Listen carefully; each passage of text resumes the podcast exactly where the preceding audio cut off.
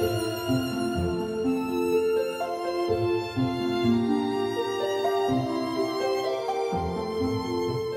各位听众，大家好，欢迎收听《优活谈心事》，我是炳华。今天还是邀请到我的好朋友大树教练，欢迎大树教练。嗨，炳华好，听众朋友们大家好。好，我们前几集谈到了单亲，好亲子的关心跟教育，其实谈得很深，包括是我们要健全自己的心态，包括不要拒绝沟通，要有良好的沟通。可是我现在有一个问题想请教大树，呃，我感觉上我的很多朋友里面哈，只要是单亲的。家庭感觉上他的叛逆的行为都比较多，人格的养成好像都不是这么的好相处。我不晓得这样子讲正不正确。嗯，应该是这样说。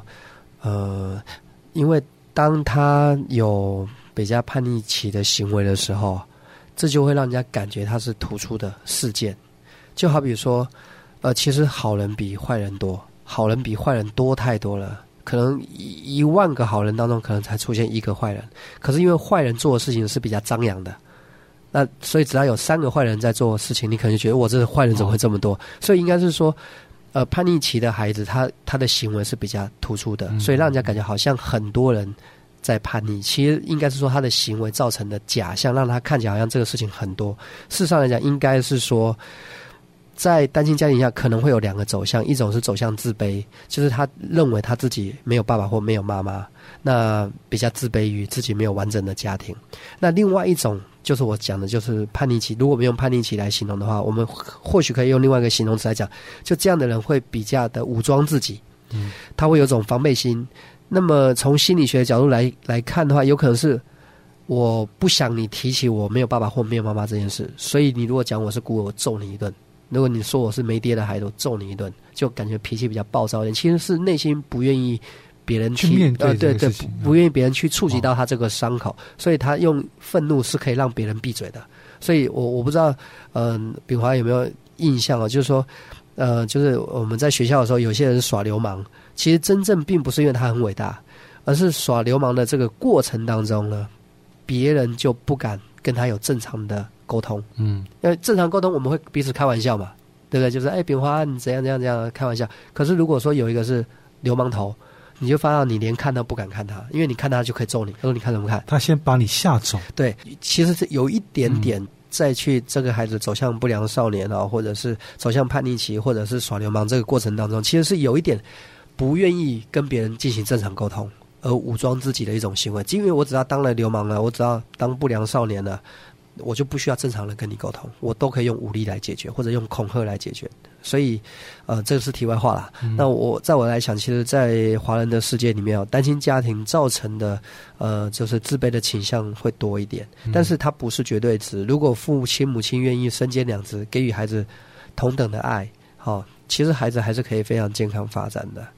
那么，如果说他有叛逆期的行为，其实也是要跟他化解。就化解的意思，就是说，嗯。就是要跟孩子教育，别人其实是无意要提及，你也不要过度反应。这样的话，也许对孩子未来人格发展会好一点。所以换句话说，是不是说，如果有些孩子他是过度的啊自卑，或是过度的武装自己的话，跟父母亲扮演一人扮两个角色的部分，可能没有扮演好，是不是有很大的关系啊？其实，在此同时，应该是说，除了父母亲要负主要责任之外，我认为这个孩子的机缘呢，造化也很重要。好比说，在他成长过程当中，隔壁邻居啦、叔叔就亲戚朋友啦，对他关爱有加。其实这孩子也会非常的健康的发展，因为，呃，爱不一定就得从父亲跟母亲那边来，他周围的人，哪怕是邻居，哪怕是朋友、老师，他都可以因为付出一份爱而健全这个孩子的人格。所以我觉得说，这有点造化跟机遇的问题。就这个孩子如果成长过程当中，即便他是单亲，可他遇到的老师、师长、同学，或他遇到几个好朋友。或者他的叔叔、亲戚、朋友对他非常的关怀或者有爱的话，这孩子还是会非常健康的发展。所以我的我我的认知是，如果我们听听众朋友们大家都愿意扮演那个给予爱的人，就是说无论他是单亲还是说正常家庭，但我们对孩子多一点鼓励，多一点关怀，那每个人都愿意这么做，我相信这个孩子想要走到偏的方向的几率也就不会那么高了。哦，所以爱很重要，爱可以改变他呃本身就是心理的障碍。是如果说各位听众朋友啊、呃听到我们节目的话，如果说您的周遭或是你的亲戚啊、呃朋友当中有担心的话，你可以多给他爱，让他能够得到更多的滋润，对不对？我近期啦，好像在上个月份哈、就是我一个这个基督徒的朋友，他们就去办一个活动，就是去呃育幼院。啊，育幼院通常都是一些家庭有状况，就是他不是父亲不在，就是母亲不在，反正他们就是嗯、父亲母亲出问题，不能带着他们，所以他们在育幼院。那我们去的过程当中，就做一件事情，就给他们爱跟关怀，陪他们玩，让他们感觉，即便你爸妈不在，这社会上还是有一群人很愿意花时间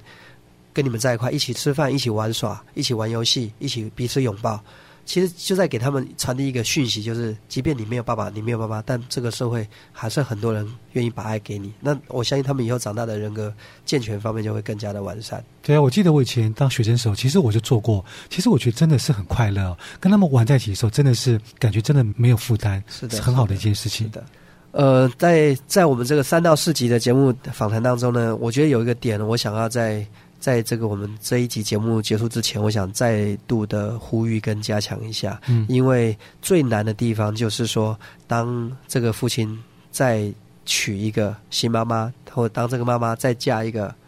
新新的男人的时候，孩子在心目当中，如果这孩子还小，非常小，就是那种三岁啊。两岁啊，就是不太有记忆的时候，我觉得这都好说，因为孩子他就是认谁在成长过程当中对我付出最多，当然就得到最好的好感。可是如果这孩子已经是到这种有独立行为能力啦，小学三年级、四年级，这时候呃父亲母亲再娶或再嫁的时候呢，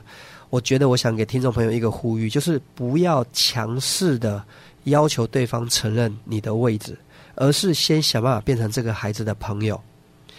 只有先成为朋友了，才有可能再进入更深一层的关系。这个道理非常简单，就好比说我们现代人都知道要先恋爱，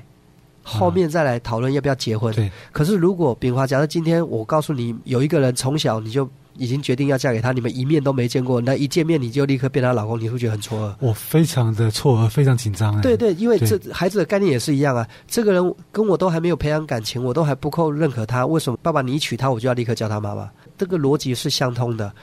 所以说，我想呼吁，呃，就是说，如果听众朋友你如果遇到类似的情况啊，无论你是再娶或者再嫁，都不要强制孩子接受你的新身份，而是先跟孩子成为朋友，那跟他有良好的互动，那能玩在一块，能够彼此像朋友一样去天南地北的什么都聊。有一天，孩子会主动就说：“我想叫你爸爸，我想叫你妈妈。”我觉得那才是真正的胜利，而不是强制的你必须承认我是新爸爸或者新妈妈。这是我想在这个节目最后给的呼吁。对，这点很重要，就是说，呃，我们要怎么跟孩子学习，跟他成为一个好朋友。是的，自然而然的话，其实未来其实我们就能够融为一体，成为一个真正的一家人。是的，是的，对不对是的。哇，今天非常谢谢大柱教练哦，给我们一个非常好的观念，所以我们希望带一个健康的一个心态啊、就能够啊、把事情处理好。是的，好，今天非常谢谢大柱教练。谢谢炳华，谢谢听众朋友们，听了我们讲了四集的